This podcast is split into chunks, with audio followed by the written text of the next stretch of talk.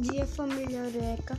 Hoje eu estou aqui para falar um pouco para vocês sobre o conceito, mas, o conceito do MDC, o máximo divisor comum.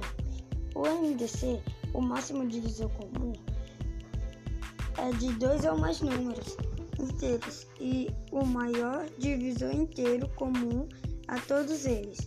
Por exemplo, o MDC de 16 e 36 é o 4. E nós denotamos isso por MDC. De 16 e 36 é igual a 8.